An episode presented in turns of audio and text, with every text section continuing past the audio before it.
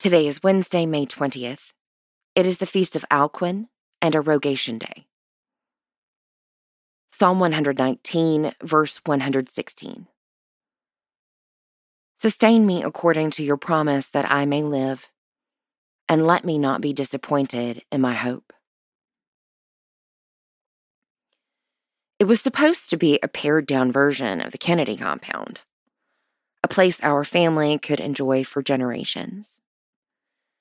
In the Venn diagram of the lives of my two sisters and I, this condo on the beach would be at the center. Then, after nearly four decades of marriage, my parents divorced.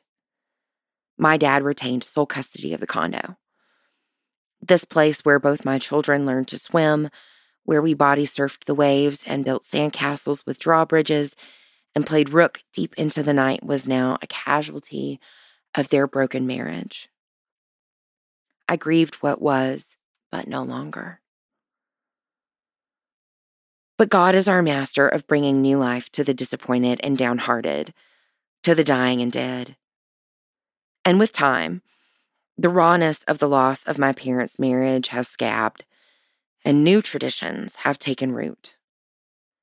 It's not as I had imagined, or even as I still dream it could be. But we live and laugh and love there together and find hope despite disappointment.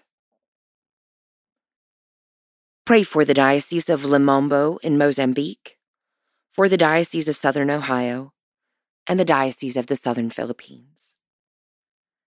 Moving forward, what or who helps you persevere in the face of disappointment? How can you help others?